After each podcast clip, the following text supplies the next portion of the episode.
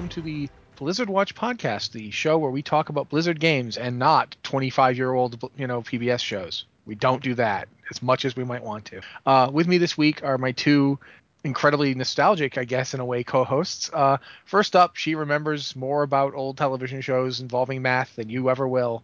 Anne Stickney. It's a What's up? skill. It's a life skill that I've learned. I know. I don't know what we're doing this week. I have a really weird and funky memory. Like my dad is continually weirded out that I remember the blueprint of the house that I grew up in before he added the second story to it. And that's mostly because he added the second story when I was about two and a half, three years old.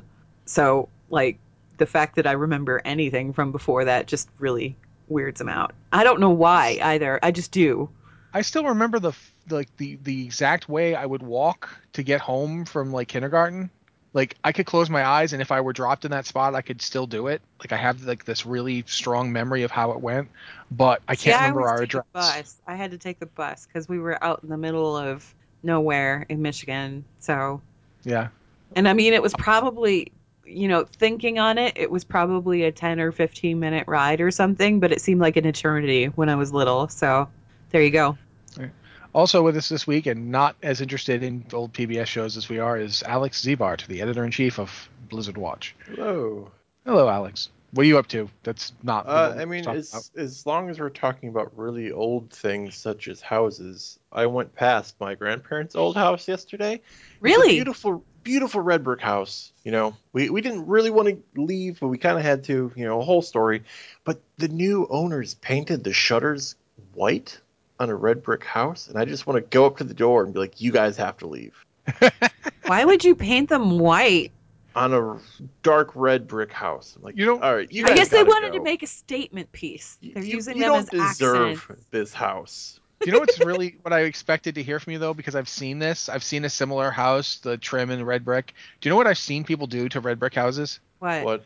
Paint the bricks. The brick? No. Uh, yeah. blue. Blue. They painted the bricks blue. Yes. Oh. A blue house is inherently kind of odd. You don't see a lot of blue houses in the first place. To paint a red brick house blue is to miss the point of a red brick house. Yeah. So there was this house downtown that we always it was it was the weird house and it was um bright purple and the trim was like this lime green color. I don't they, they chose if- that. They chose that color combination. I'm okay with people doing something really crazy, like completely out there. But yeah, but not doing something just Okay, kind of it was a a little weird. You're not supposed to do that. it's like an, an, an eccentric artist's house or something. That's fine. All right, uh, before we do an entire show about PBS and old houses, um, which they would do on PBS, I'm convinced there's a house a show on PBS somewhere about old houses being wasn't painted this old weird. house on there? No, maybe. But we should probably talk about um, yeah. well, Blizzard. Uh, actually, have a few pieces of news this week. Um, we're going to do the top stories, which we usually do every week. Uh, so we'll move right into it. Um, I, I guess we'll talk about the easy one first. Uh, Tracer is now available in Heroes of the Storm. So yeah, Yep. that's for pre-orders from Overwatch. Uh, no, she. It's Tracer is very complicated. People who pre-ordered digitally got access to her last week or the week before, I think. It was an Mhm. early access thing, yes. This week, she's available to purchase as a standalone for money or in-game gold. But if you pre-ordered a physical box, you will still get Tracer, but not until you receive your physical box next month. so you can, if you pre-ordered it digitally, you got it right now. But if you bought the game not digitally, you don't get it until you Right. get the game. Because Wow. you, need, you need to add the game to your Battle.net account for it to go. Okay, you have you have the the deluxe. Here's Tracer. But if you're getting a physical box, you're not going to be able to add it to your account until you receive the physical box. Didn't they didn't they say that like participating retailers are handing out codes or something so that you can go ahead and get Tracer or Uh, something? Maybe, but clearly not everyone is participating then. Well, there are people yeah. upset they're not getting free Tracer until next month when people who did not pre-order can buy her today. That's kind of stepping on the whole concept of buying a physical collector's edition to begin. It's like, here, you can have all of these goodies, but you can't actually have them until May, and we're giving all the people who bought the digital stuff things really early. I mean, there's not really a way they can control that. No, but It If just- Amazon or Target or Walmart or Kmart or whoever isn't going to give you a digital code, they're just going to give you the box. Well, you don't get that box till the street date. Yeah, that is unfortunate. huh? But um, that's so that's Tracer's complicated purchasing history, I, which even I didn't know it was that complicated. That's kind Have you tried up. playing her in Heroes yet, Alex? At all? I No, haven't yes. Because uh, everybody wants to play her. Oh, Um, as soon as she became available from the digital pre-orders, like every single game had a Tracer in it. Uh, which it- means that if you queue as a tracer, if you you're queue as Tracer, you're going to be waiting a while. oh, well, that's so not I did the same fun. with with every new hero that's what i do like yeah people are going to be playing it like crazy the first week i'll just wait a couple of weeks like um and it's when i buy i buy my heroes with gold too and the price always drops after two weeks. When it first comes out it's 15000 gold. If you wait two weeks it's 10000 gold. I'll get it for 10000 and people have stopped playing it by that point. So is she going to be ten thousand gold before the collector's edition people can even get their hands on her? probably. Wow, that's kind of a little messed up. I'm I'm surprised they didn't think about like think through that one. I don't know. It's felt like the past couple WoW expansions, at least, it's felt like they really are kind of subtly moving away from the collector's editions and towards digital. yeah, Yeah. i mean But the uh, thing that's, is, what- is that's like- gaming in general Yeah, I like the collectors. Like I, I love getting the World of the physical collector's edition for World of Warcraft expansions because they come with the soundtrack and they also come with the art book, and the oh, art Oh, yeah, book I'm- is great. I'm not disagreeing with you that I like, you know, like I, the art back book I have for the Cataclysm one is really nice. I'm just feeling, so I'm just saying that this is what I feel from looking at what Blizzard is doing. I was kind of they feel- disappointed with the art book for Warlords, mostly because three quarters of the book, like there was no Draenei stuff in it at all. It was all orc stuff and pictures of buildings from the garrisons, and I'm like, this isn't. The other ones were cooler. I don't know. honestly feel like we could get into a huge rant about that one, but um, moving on. Uh, I guess. Well, you know what happened. It, it's not. It, might as well talk about it. Uh, today, r- really early today. By the way, I happen to have been up. It was like three o'clock in the morning where I am.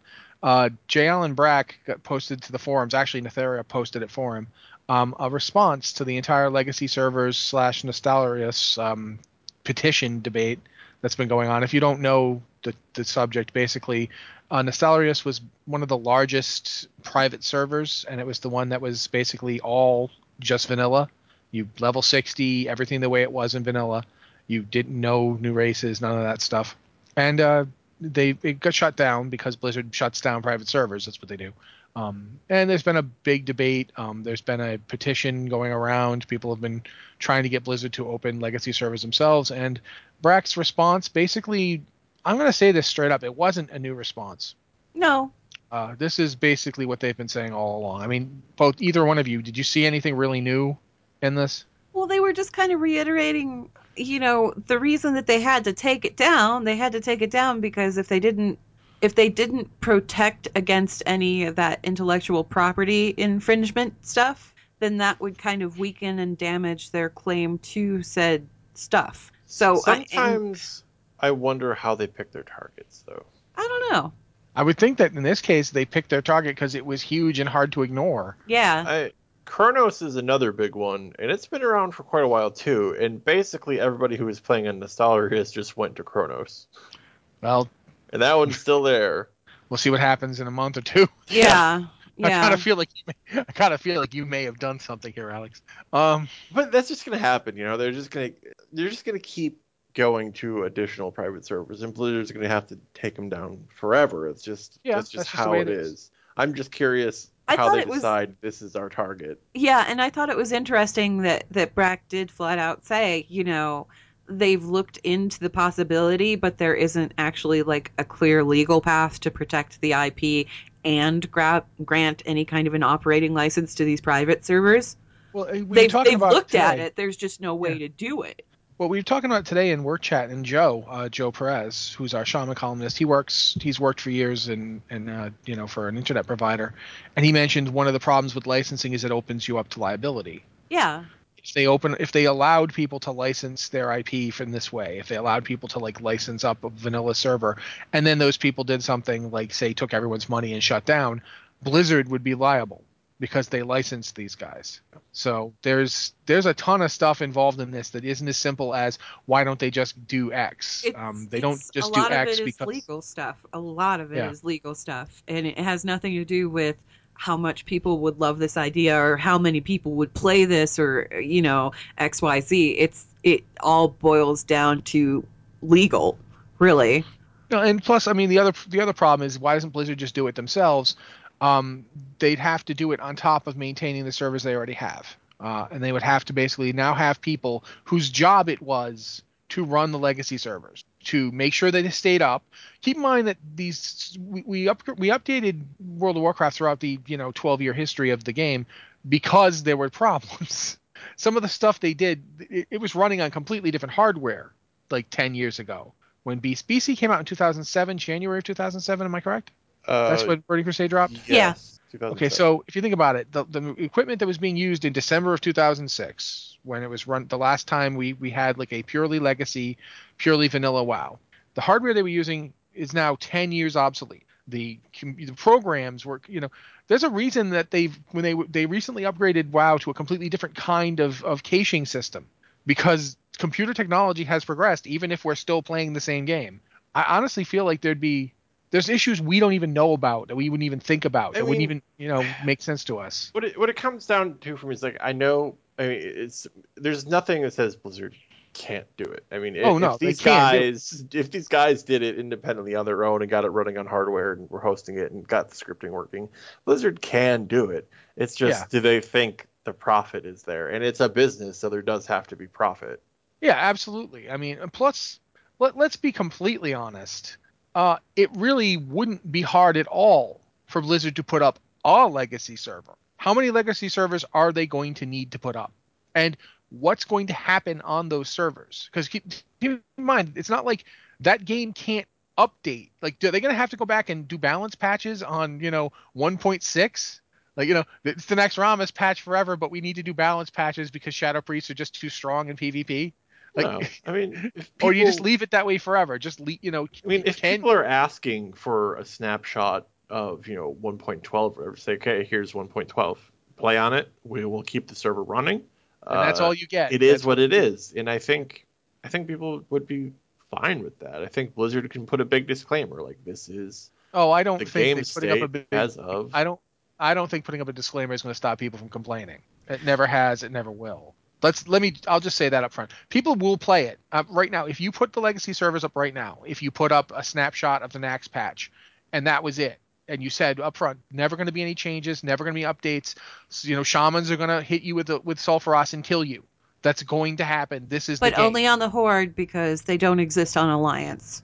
Yeah, but but you know this is what it's going to be: paladins on one side, horde, you know, shamans on the other. Some races, you know, no no blood elves, none of that.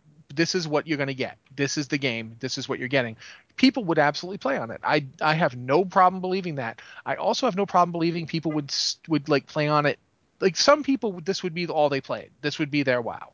Yeah. I don't know how many that would be. I really don't know if it would be enough to justify the outlay of time it's going to take because you still have to keep these servers up. Uh, Nostalrius, t- you know, took money. They straight up got money from people. They they they weren't shy about it. um, They well, didn't charge, but they you know they asked for donations. they, it costs money to do this. Yeah, to just because people will nitpick about this. Um, the Nostalrius admins never received money that went in their pocket. No, it went No, people, directly to people could fees. pay directly for servers. Yeah, exactly. That's what I'm saying. That this will cost money. Blizzard is not going to put up servers just you know so you pay the cost of the servers. What did you guys That's not- think? What did you guys think? There was that thing that they said at the end of the post there, where they were talking about um, opening a pristine realm, and basically that would turn off all leveling acceleration, including character transfers, heirloom gear, character boosts, recruiter friend bonuses, WoW token, any access to cross realm zones or group finder. It's all turned off. Um, I don't think that would satisfy anybody. I I don't, don't know yeah, what the point would be. Yeah. the thing is is that the people who the people I've talked to, the people who've argued with me, the people who've agreed with me, I think the the main draw for legacy servers isn't necessarily the play experience. It's not necessarily leveling from 1 to 60 like as hard as possible, although some people do like that. I think it's because people miss wow. and that's really like the Cataclysm changed the game. It changed the game in a way that some people are never going to get over. Uh, I mean, I don't think it's changed the game as much as people think it does. It has. I mean, you can still go explore. You can still see most of the old world. But yeah, it did. It really. Look, at you know Thousand Needles. Yeah, I, I remember going to Thousand Needles and wandering around the racetrack. It's That- underwater now. Yeah, that's what I would, you know, as like I've, I've said before, I would on occasion play on a legacy server. I would never do it full time, but I would do it on occasion. And one of the big drives for that is because I would love to see the old zones again. Uh, Cataclysm, like I sup- Azshara, I miss old Azshara. I, mean, I really support like advancing the game world and all that. And I wish they would do more of it, but I think they didn't do a very good job with Cataclysm. I think they lost the essence of Azeroth in that. Um, you know, some of those zones that that changed so dramatically, like Thousand Needles, like that's not even Thousand Needles anymore. Slowpoke No, 'cause it's just mentioned in the chat channel. Slowpoke said people want their barons back, their Orgrimmar auction house roof, and their gosh darn Stormwind Park. That Yeah, roof, the, the roof park. to the Orgrimmar auction house. I spent like three quarters of my time in Vanilla running circles around that roof. and it's it's always bothered me so much how vanilla wow all the zones kind of had their own encapsulated almost a timeless story like westfall was about westfall and, and all Yeah. of this cataclysm it made all of the zones about cataclysm so while the original game world lasted what six years the cataclysm versions lasted about six months because they deprecated themselves uh, it's I think their approach to Cataclysm, and I would love to see the original versions again. So yeah, I I say this before. I, I I've said it again. I I'm in, in a weird position here in that honestly, when I look back, I'm pretty anti-nostalgia. You know this. I, I'm pretty vociferously opposed to legacy servers. I, but the reason is is because honestly, my vanilla was the best. I had the best bloody time in vanilla. I did everything.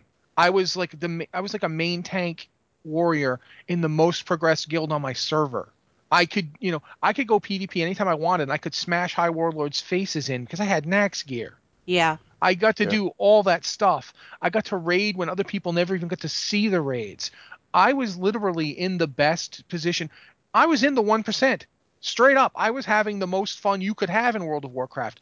And because of that, I'm always very aware that other people didn't get to do that mm-hmm. didn't get to see it, didn't get to experience it, and I don't think they, you know, I I I keep coming back to this idea of it's not as great as I remember it for everybody. You know what I mean? But at the same time, the argument just that people could use it for tourism, that people would use it for tourism, is what I think what it would, would ultimately be. I think you'd go to get to see, like, to use an example of a zone that isn't even all that different, the hinterlands. Yeah, I remember riding across the hinterlands the first time I ever did when I was like level 40 and we were trying to get the sprite darter quest done and the zone is a level 47 zone. So wolves were coming at me from everywhere. Wolves mm-hmm. would come halfway across the zone. There'd be wolves back at Aerie Peak that would come riding over to kill me because I'm level 40 in a level 47 zone and I'm like delicious. And you'll never have that experience again, even if they dumped an entirely pure legacy server on the on live right now. That is that experience is gone. What I find interesting is like all of all of basically what we set out to do when we started our leveling stream was kind of that in essence was the whole pristine realm experience what they're describing Yeah, as a pristine because we don't use the heirlooms. We don't use any of that uh the the character boosts or the tokens or any of that other stuff. And it's just based on that stream experience is why I think the pristine realm would be useless. it wouldn't work because i mean even even now if you don't use any of that stuff you're still blowing through content like way faster than it takes to Well, plus, I mean, let me let me like you're right. You're absolutely right about that. But what really gets to me, like what the, the leveling experience really showed me, was that even if you're trying very hard to have your pristine experience, if you're trying to like level, um, is this going to be a pristine now ex- server or is it a pristine then server? Because a pristine now server is still modern WoW. yeah You know, it still has people who decide I'm going to just fly in and follow you around. And granted, they're doing that because we're streaming it. But nevertheless, a a level 100 guy can still zone in, like come into your zone anytime he wants, just fly around on Mim's head and just watch you. i Yep. do i do like that um the end of the thing there though they they mentioned that they have been in contact with some of the people who were operating that private server Mhm. and they're going to continue having more conversations with those people. So it's not like they've been ignoring these people or anything. They're just kind of having internal talks about the thing. Honestly, I, I mean, you know, it's not going to hurt my game if they put a legacy server out tomorrow. No, no. But that's my thing. As long as it doesn't hurt my game, I don't care. If they had to dump resources into it and it did hurt my game, then I would care. What this, I think the thing I would really love to see. Uh, I mean, this is asking even more than legacy servers. So uh, if legacy servers aren't happening, this probably won't happen. I would love to see World of Warcraft do the EverQuest thing, where they launch the original World of Warcraft, and over time they deploy the patches and deploy the expansions, and just like at an accelerated rate, you see the life cycle of the game. So in theory, you could get together a raid group when it's you know patch 1.1 of Vanilla WoW. You're like, okay, we're going to do Onyxia, and in that same group, in the matter matter of I don't know a year or two years, you're back up to World of the Draenor. You've seen, you've gone through the whole thing as it was. It's like a fast forward. Yeah, I think that would be really cool. I think you'd have to do it slower than that. Well, yeah, I just Yeah. threw out the time. Yeah, a But- year for you know 12 years worth of World of Warcraft. Yeah, we have a week to get this down. yeah. Oh God, Max is out already. slower th- slower than that but i think it, i think it would be really cool to have the entire history and you know accelerated you're you're not running molten core nerf to hell with crazy overpowered classes like we have in you know world of draenor 2016 you would be doing it molten core 2004 There's pros and cons to that. At least uh, I'll say this much for that idea. At least that meant there'd be progressive change. Because that's the thing that really bugs me about legacy servers is there's no progressive change. That things just stay a snapshot. I don't like that. I get that some people do, but I don't. I don't like if you're bored by you know the game as it is right now. How bored will you be by the game as it was in 2005? If it Or, never um, what if they did like seasonal. Like once they reach the end of you know the history of world of warcraft on server you can if you choose to do so you can transfer your main to a different realm and then it resets to 2004 It- I, That'd again, kind of I just- interesting. it- it's not a bad idea, but I think you were right. If they can't do legacy right. server- it's if they can't do legacy servers they're not going to do this so. This is like, do like a do like a seasonal thing where it's like, okay, so this season we get to play original World of Warcraft patch, whatever. Dire Maul just came out. Everybody go. And then Oh, like God, the no. following season, it's like, okay, we're gonna fast forward a little bit, and right now you guys need to do the attunement for Tempest Keep. Uh, I'm just imagining. You had me terrified when you brought up Dire Maul. 'cause I remember getting that book. Uh, I was just posting pictures of my old WoW character, like with his Quel'Serrar and the sword from in Maladath, but the green one, the one from the Dragons of Nightmare. yeah, yeah. yeah. I was just looking at pictures of that, and I'm thinking to myself, "Oh God, the amount of time I spent in Dire Maul trying to get that book." And I, I was talking about this in our team chat earlier. It's like in, you know, I did like f- all of the farming that went into raiding back in the day, right? Oh, the I fact- would not at, at the age I am now. I would not do it again. And at the time, yeah, we were grumpy about farming nature resist gear, but at the same time, like a camaraderie came with it, right? Like I'm my tank needs nightmare seeds for Black Temple, so me, the healer, I have herbalism. I'm just gonna go get them for my tank, and it was you know part of this unit. And oh, uh, our rogue doesn't have this nature resist. Let's form a group and get that for them. Alex, Alex, let me tell you the though seriously about that camaraderie idea. It's cool, but here's the thing that happened to me. It's four o'clock in the morning at my house, and my phone rings, and it's the raid leader of my guild who wants me to log on because everybody else is out and the dragons are up. Here's your mistake. So I spend my day yes giving them my phone number, which Yes. was ex- which was expected back then. If you were a main tank, you had to be on call. It was seriously like a job. It I When I was. have the our job- main tank's phone it number. really was. when I had no when I had when I got the job working for the site that I worked for before this one, you know the one. Um, when I got the job for that, I was thrilled because it meant that I would finally actually be getting paid for the second job I'd picked up.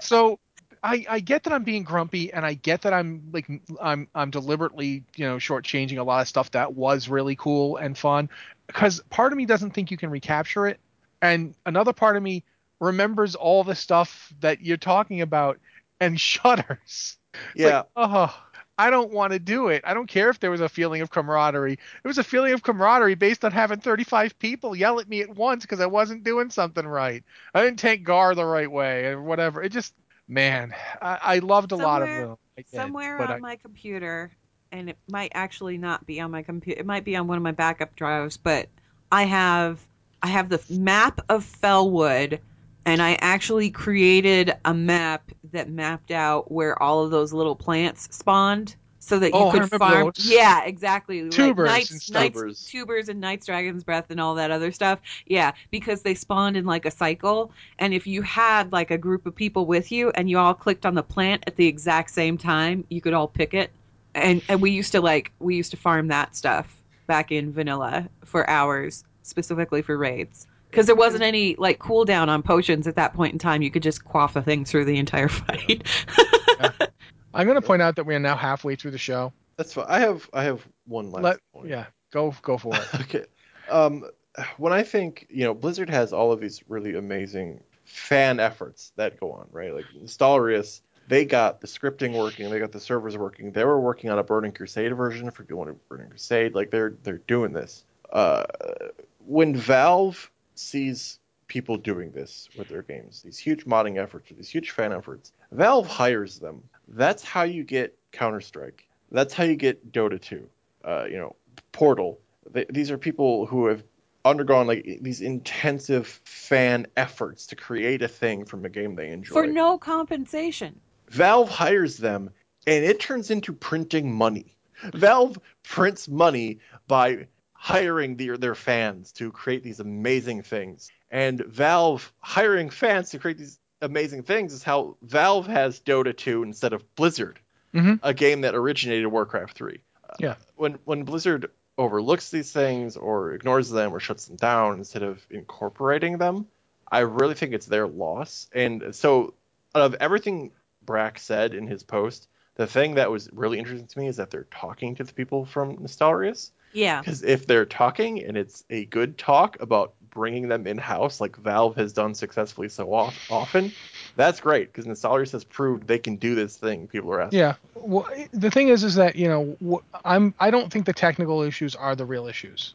I don't because if the technical issues were the real issues, there's ways to solve technical issues. But if they already have a team of people who have been doing it, No, no, the I'm not current arguing. WoW devs don't have to. Yeah. Then they, you know, they just have to pay more people. I don't, I don't know.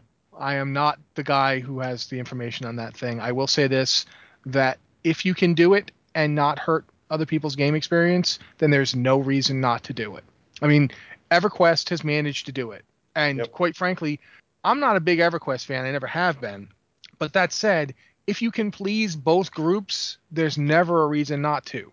I just kind You of know? hope that they do end up bringing the people that ran that server, like bringing them into the company, because these are the kind of people that you probably really want working for you. Honestly, they they know the game, but more importantly, they love the game to the point that they will go through all this effort for nothing. I, that says a lot about you know these people and what they feel about that game. That's the kind of people that you want on your staff, really. if nothing else, maybe it'll get people looking di- looking at the game differently. Because I honestly do start to feel like yeah WoW having that at this point. conversation starting that conversation is like one of those things that maybe this will get that conversation moving a little further than it has previously All right, at this point though, I'm going to like insist we move on to emails because we have half a show left. Whispers of the Old Gods launched today. The oh end. Yeah yeah. hearthstone whispers of the old gods if you haven't picked it up you can pick it up today and you can play it Woohoo! so we want to do do so. emails Yes. okay Go. First email that we've got is from Rezo Doom, a Norm Warlock. Uh, n- yeah, which A Norm Warlock. a Norm Warlock, normal. a Gnome He's dead. Warlock. Uh, That's actually a really appropriate name, and I like it a lot. I feel like I should just interject and say that. Anyway, he says, "Hello, watchers. I'm one of the lucky ones and was able to procure two BlizzCon tickets for my wife and myself.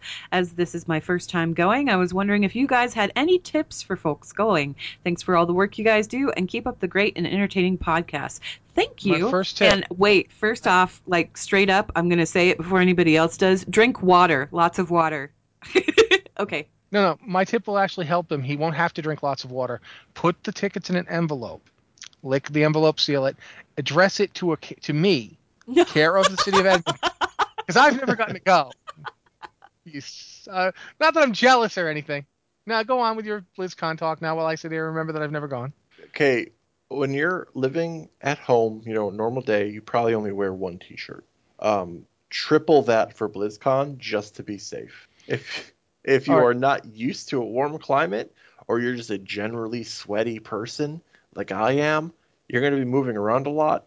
You're going to feel great and stink less for everyone around you if you just change your T-shirt in the middle of the day. Just hey, I'm smelly, I'm sweaty. Change that T-shirt.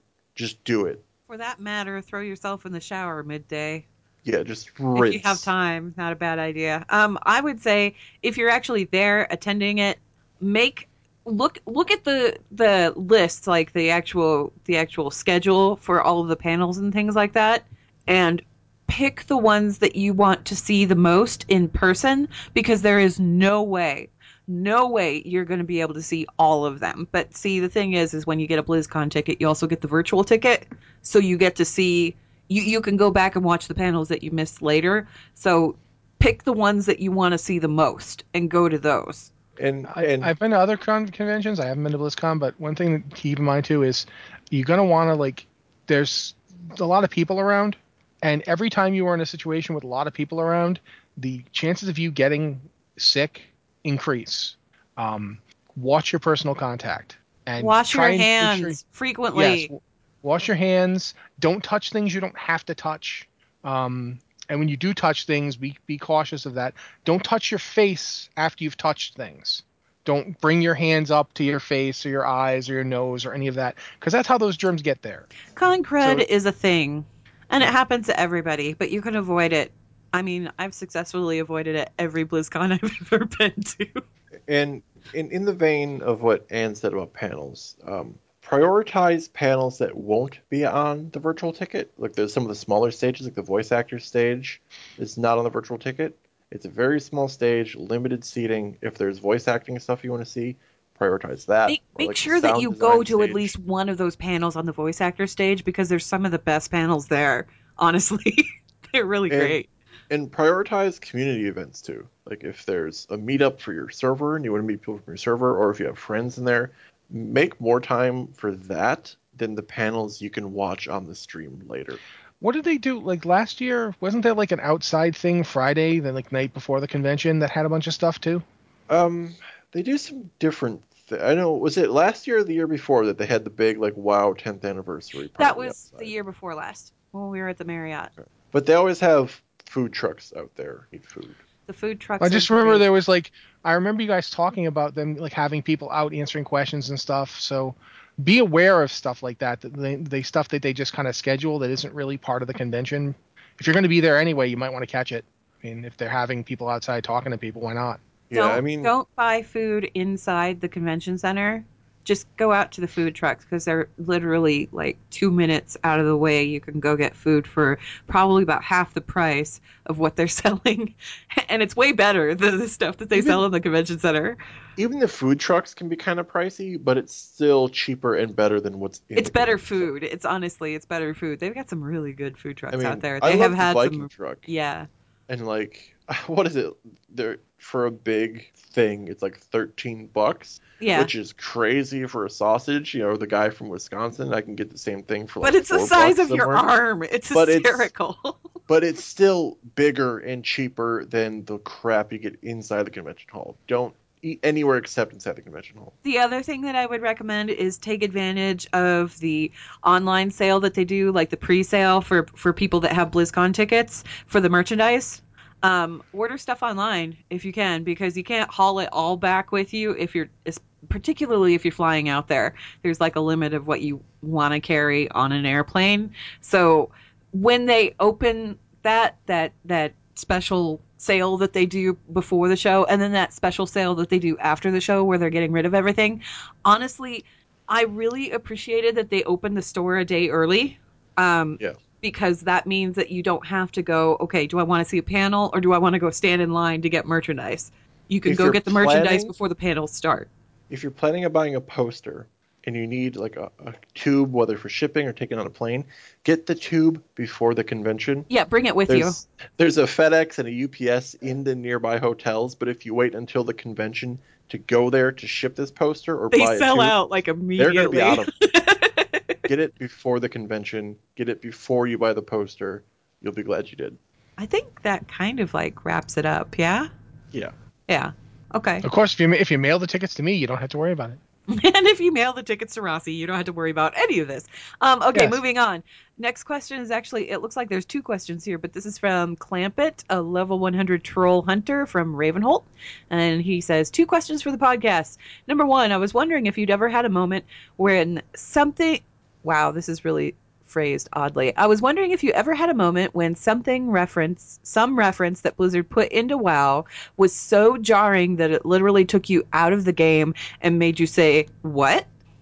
Alex, I'm going to have you answer this because I'm pretty sure that you have an answer to this. But let me finish this here. He says, Okay. he says, for me, it happened this morning when I noticed that one of the NPCs in my garrison had a weapon, which was an old style double edged razor blade on a stick, right down to the cutouts on the side and the shape on the central notch. The realization pulled me right out of Draenor and into a version of the borrowers with tiny orcs making weapons from my shaving gear. Alex, that go weapon ahead. has existed. I don't gotta think say that's. this. I don't think that's That a reference. That's just a weapon that's been in the game, That- forever. That weapon's been in game forever and ever. like vanilla or something like Yeah. that. Um, I I am not morally opposed to pop culture references. I think Blizzard goes uh, overboard with them sometimes. Harrison Jones, uh, all of Uldum, the second uh, half of Uldum. yeah. Um, The first half with the kitty cat people was great, and I really wanted more of that. Could have done without the Nazis and working for Nazis and Harrison Jones and all of that. I know it's a movie reference. That's the problem. Uh, anytime they they don't let a pop culture joke just fade, it has th- those jokes have to hit you and then leave. When they linger, they get old, and that's when it pulls me out of the game. What about you, Rossi? Um, honestly, uh, I'm trying to think of the, the exact way to phrase this one. Um, do you remember like I don't even know if you'd count this as a pop culture reference so much, but do you remember like when you go to Northrend and there's the bean quest and the outhouse and what happens after? Yeah, Yes. I could do with a lot less of those quests. yeah, Like I I don't I get that poop is funny, uh, you know, when you're five, and and you know I I have an inner five year old, and I have laughed at these things at, at certain points in my life. Um, there's an extended poop joke in one of the uh you know legal Danish movies that I still laugh at when I see it. Um, but I just I I could do a lot less with poop quests. I'll just say it. I don't I don't care if they're pop culture references or not. I just don't like them, and I want them to stop. it's an, it's another one of those things that they they do it too much. they they the one in the grand was fine you you don't really even have to think about it too much you know you're just doing it and it's you- you're over then the the northrend one and it's it's an elaborate presentation and the implications are unsettling and then it just keeps going and there keeps being a new one and it's like there's like debuffs that tell you you're stinky because you've been in poop and it's like i get it i get it poop yes Yeah, Yeah. The, the occasional poop is hilarious. When it's poop all the way down, can do Yeah. without. I'm going to kind of agree with what Alex said, um, particularly with the second half of Old- Uldum, because I, on the one hand, I kind of like it was really funny to me the first time that I did it, and I think that the reason it was so funny to me the first time that I did it was because I was leveling to max level. Like I was trying to be the first rogue, max level rogue on my server, and I, I was in second place. Like Every time I tried to do that, every time I tried to do that run, I always ended up in second place. There was always one guy who got it before I did. But anyway, um, by the time we hit Uldum, we were all on vent talking to each other, and by the time we hit Uldum, we were so tired that everything was funny. so it made us laugh a lot because you know we were like this is great this is really funny i really want to sleep but i can't right um anyway I, I i think what you said is right though. It, it the best times to do it or the best times that i've had seeing it was just when it was like a one note thing. Like where you saw an npc and they were named a specific thing and you're like ah, i get that reference. And then you move on.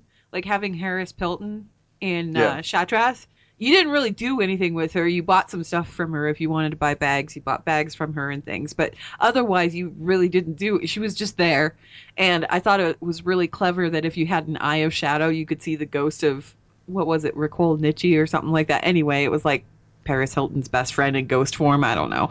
Um, Yeah. That was kind of a clever little side thing that not a lot of people saw. But beyond that, when you start making like the point of an entire zone is just like an in joke, it gets old. It gets real old real fast. Um, the, and- uh, no, the the gnomes in Outland who basically have a star. It's an extended Star Wars joke. yeah, That's when I started to realize this was going to start being a thing in zones. yeah, yeah, and, and There's like a Blade's Edge quest, and the entire area is basically an extended Star Wars joke. yeah and and the thing is is like i guess that didn't bother me as much it, it, it was there but it wasn't quite as like heavy handed i don't think Harrison That- Jones, I think, is as heavy-handed. Like they continue to be heavy-handed with Harrison Jones. yeah I honestly think the gnome thing is you can ignore it pretty easily, so it's not too bad. When you can't ignore it, like Harrison Jones' biggest problem is he won't shut up about how great he is and how terrible you are. It's and like the I'm the one doing cutscenes all i really work, didn't man. like I, I didn't like the fact how like the first couple of cutscenes were cool. Like the ones where you know you're swinging around on the vine and you're knocking over the statues and things it's like whoa that's really neat. That's like a cinematic experience. And then later on it gets to the point where it's like it throws you into a cutscene so you can watch your character run up a hill. Mhm. like what is that? I- I think- even- The last time I remember Harrison Jones being funny or entertaining is probably Wrath of the Lich King, where you had to escort him like out of that crypt, and he does the "Why did it have to be snakes?" line. Yeah. He calls you, he calls you kid or whatever. It's like, hee hee, it's Harrison Jones. That's funny. and then he And then- leaves at the end and you never see him again and it was fine And that like that was the last time it was funny, and I did enjoy that. I genuinely enjoyed that. But they kept bringing him back, and they did Uldum, and it's like, stop, please Yeah. stop. See, honestly, I'll tell you the truth. I didn't like him in in Wrath because I don't like when somebody decides to show me how cool this NPC is by insulting my character. Like I'm the one doing all the work here.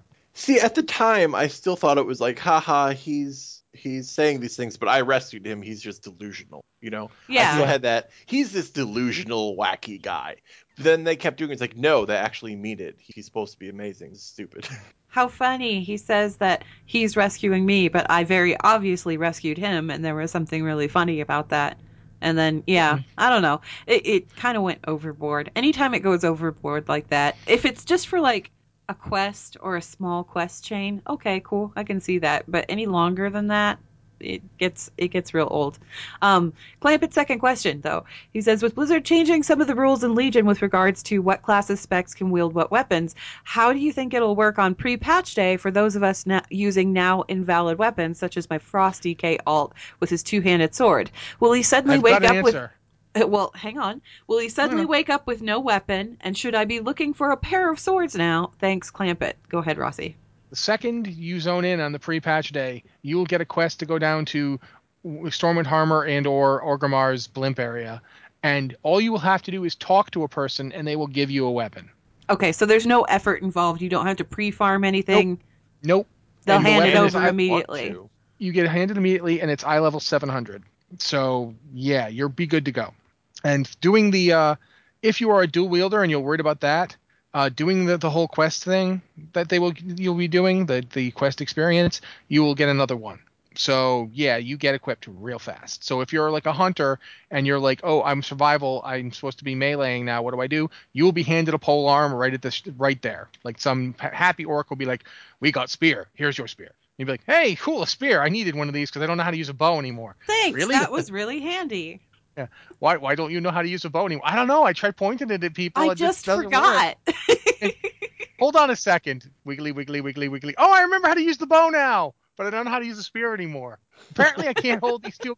I can't hold these two opposing ideas in my head at once. I don't know what the problem is, but at least now I have a pet again. That's that's a good thing. I keep a pet in all three specs now. So yeah, but you you will be handed a weapon almost immediately. They they will take care of you. They they they realized the problem when they did it. So I kind of appreciate that.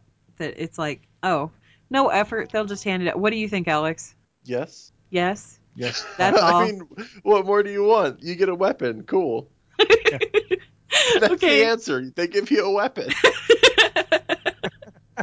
Next question we've got uh we've got from uh and Death. And Creep and Death has a bunch of questions about the movie, which we may or may not be able to answer because we have not seen this film yet. So take that with a grain of salt. He says, Greeting watch- Greetings, watchers from the land down under. Creep and Death here, and I have some questions about the Warcraft movie that I'd like to ask. First off, do you think that the dwarf we have now seen in the trailers is Magni or another dwarf from Warcraft lore? I think it's more likely to be Muradin because Muradin traveled more. Muradin, Magni would have been, you know, Magni would have been in in Ironforge. I was gonna say, well, there was, yeah, it, is Muradin, did Muradin feature in the first two games? Was he?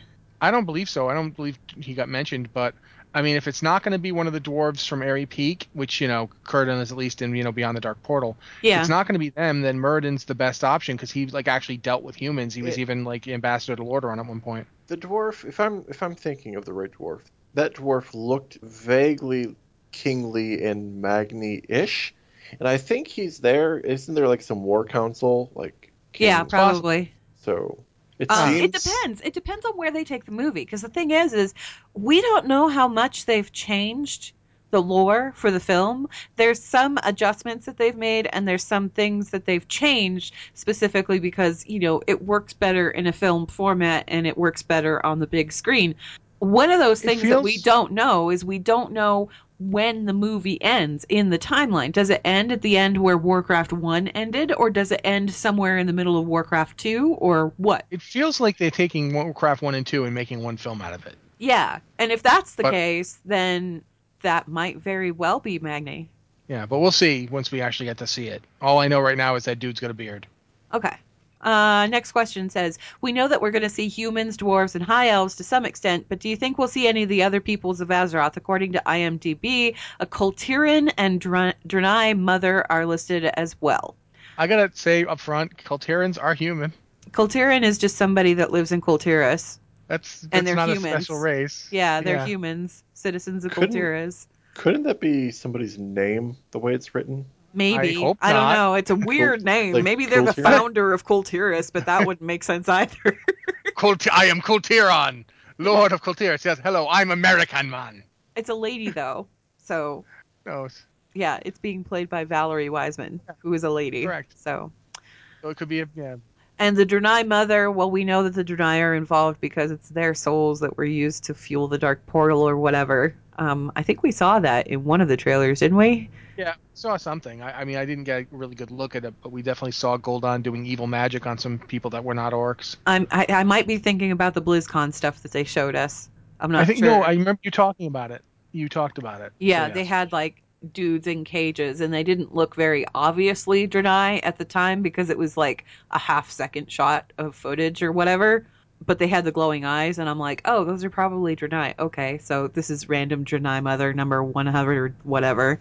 Um, maybe she's the one that they do a close up on when they bite it, so that's why she's in the credits. I don't know. Next question says, Do you think Medivh will play a big part in the story or not? To me, just judging by the trailers, it seems apart from the orcs and human conflict that Khadgar is the bigger focus than Medivh. Or are they just holding back showing him a lot as he might be a bigger threat in the movie than Gul'dan is? Honestly, I got to go back for a second. Yeah. Couldn't the Draenei mother be Garona's mother? Maybe.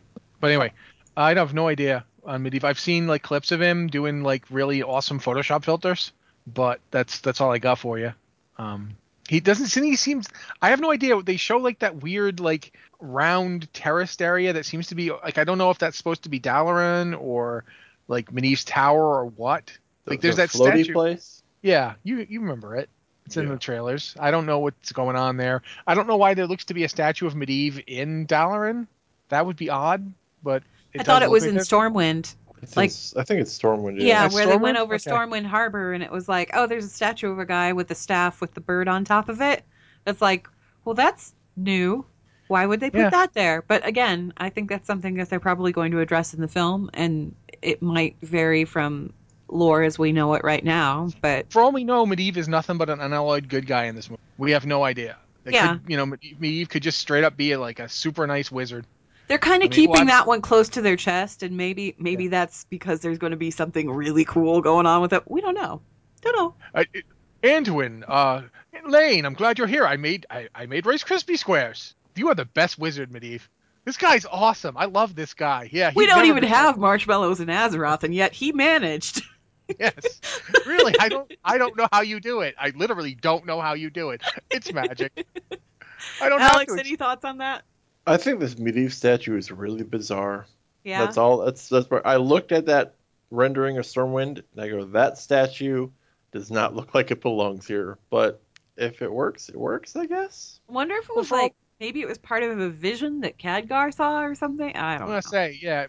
We, we in the past we've had weird stuff in Stormwind and it turned out to be visions. Uh, So- basically, my, my my thoughts is, um, I don't think the trailer, if depending on how closely they're sticking to the games, I don't think the trailers are giving away like the twists that we Warcraft players know about. Um, I, I don't think it's the trailers haven't gone too much into what Medivh is all about. Um, Garona seems like you know the the the good guy holding it all together, you know, bringing together the Horde and the Alliance. But we all know what she does.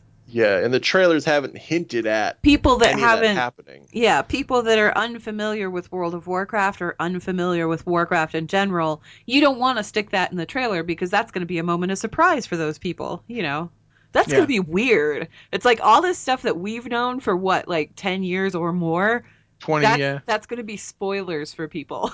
or maybe it doesn't happen. Maybe Garona is just a good guy. I don't I know. don't know. Well, my my wife made a point. Like she was hanging out with a friend, and her friend said that orc girl and that guy are gonna kiss, aren't they? And my wife's like, Anduin Lothar is not gonna kiss Garona. She got real mad. She's like, there is no smooching between Anduin Lothar and Garona. It's not canon. I'm the like, trailers have been setting up setting that Yeah. up, but maybe it's uh, misleading. I don't know. I'm I'm God, I hope they terrified don't. of that happening. I Well, hope like, they I- I- don't. But it's like I said to her, honey, it, it, it doesn't necessarily have to follow the plot of the games, and she gave me such a look. I was Well, like, know, okay. um, Orgrim Sorry. Doomhammer is a frost wolf. Yeah, they did change that, and I think Kaczynski posted on somewhere, or he mentioned it somewhere. He said, "Yeah, they did change him to be a frost wolf, but it makes there's a reason why they did it for the purpose of the film, and it makes total sense." So, okay, all right, I'll go ahead. I'm going into this with a grain of salt anyway because I have all of this like encyclopedic, all this stuff is in my head, and I kind of have to like put it aside when I go see the movie and just take the movie on its own as its own Hey. thing. if Anduin Lothar ends this movie still alive, I'm I'm already happier with it.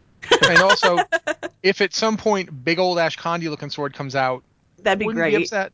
Yeah, you could just. In fact, the movie could just star Ashkandi, and I'd be okay. It stars the and sword starring Ashkandi.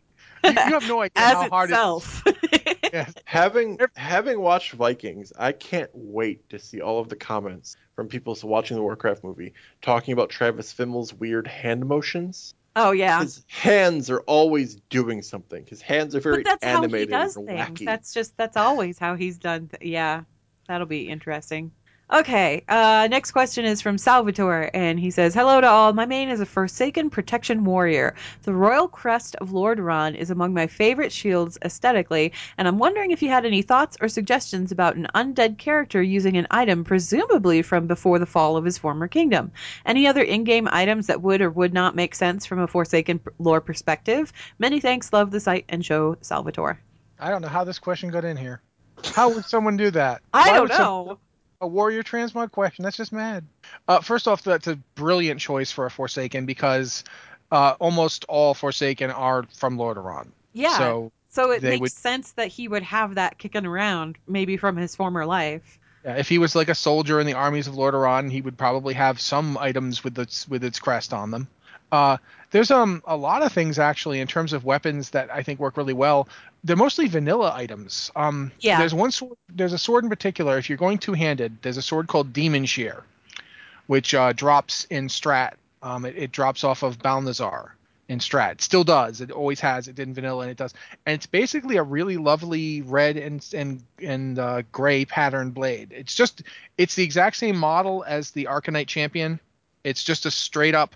It's a simple two handed sword. It's not really fancy or complicated It's just a it's recolor. this- it's just got an intricate coloration on the sword itself, uh, it, and it looks really good for I think Forsaken because it's honestly one of the things that work really well for Forsaken is is simpler looking gear because simpler looking gear allows their knees and stuff to show. It gives you the second sense of decay, and plus it makes sense that you'd have gear from before because you probably got buried in some of it. You know, a lot of these guys came up out of the ground.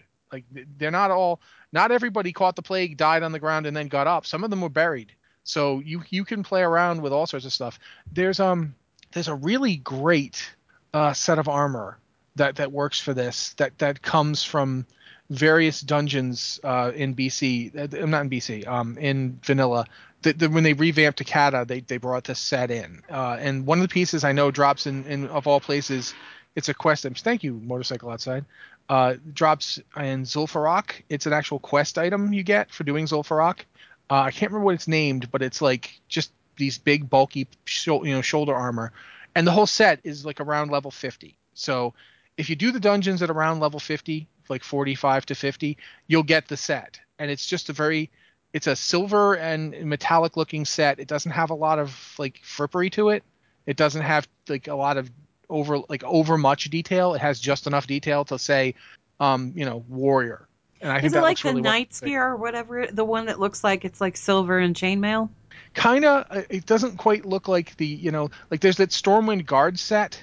It no, this one like isn't that. the Stormwind Guard set. I think it's called the Knight set, is what it's called, or something like that. Um, and it's it's like sterling silver looking metal with like chain link that kind of links it together. Yeah, I think if you're talking about the one I think you are, that is that is the one. But uh, It looks like generic knight number whatever, and it would totally work for somebody who's supposedly from Lordaeron. yeah, but What's- Forsaken tend to work with gear that looks um that reveals their state. Anything that's not too like overly bulky. Like I honestly feel like um Forsaken look kind of bad in like say tier six, only because their shoulders are too narrow, so they don't get the bulky look. Like you know, an orc really gets that big giant helmet and the big giant shoulders, but they slim down on a Forsaken. So I like simpler stuff on Forsaken. What were you What's saying, that? Alex? What's that like vanilla black mail set that's ludicrously expensive on RP servers? Uh, Eben Ebenhold? Oh yeah, um, Ebonhold, and there's you can get bits and pieces of it that that look kind of like it from um, I want to say Black Rock Depths. It it is mail and not plate, but I don't know if that's becoming plate with Legion. I had that on Hattie for a while when she was going It through her has- goth Yeah. phase. If it's got strength on it, then it's going plate and legion. If it doesn't, it's not. Well, And I would, I would tell you this, Look it except my browser is completely locked up, so I can't. It was a cool set though, and I think that actually like wraps us up time wise, doesn't it? seems so. Yep. Looks like it. Okay. Blizzard Watch is made possible due to the generous contributions at patreon.com slash blizzardwatch, and your continued support means that this podcast site and community is able to thrive and grow. Blizzard Watch supporters enjoy exclusive benefits like early access to the podcast, a better chance at having your question answered on our podcast for the queue, and an ads-free site experience. This has been the Blizzard Watch podcast. If you have any questions or emails for the site, please send them to podcast at blizzardwatch.com. We love getting emails and talk about pretty much anything. I think we covered a pretty wide gamut of stuff today, and we keep trying to do that every week. So uh, thank you very much for listening, and we'll be here next week.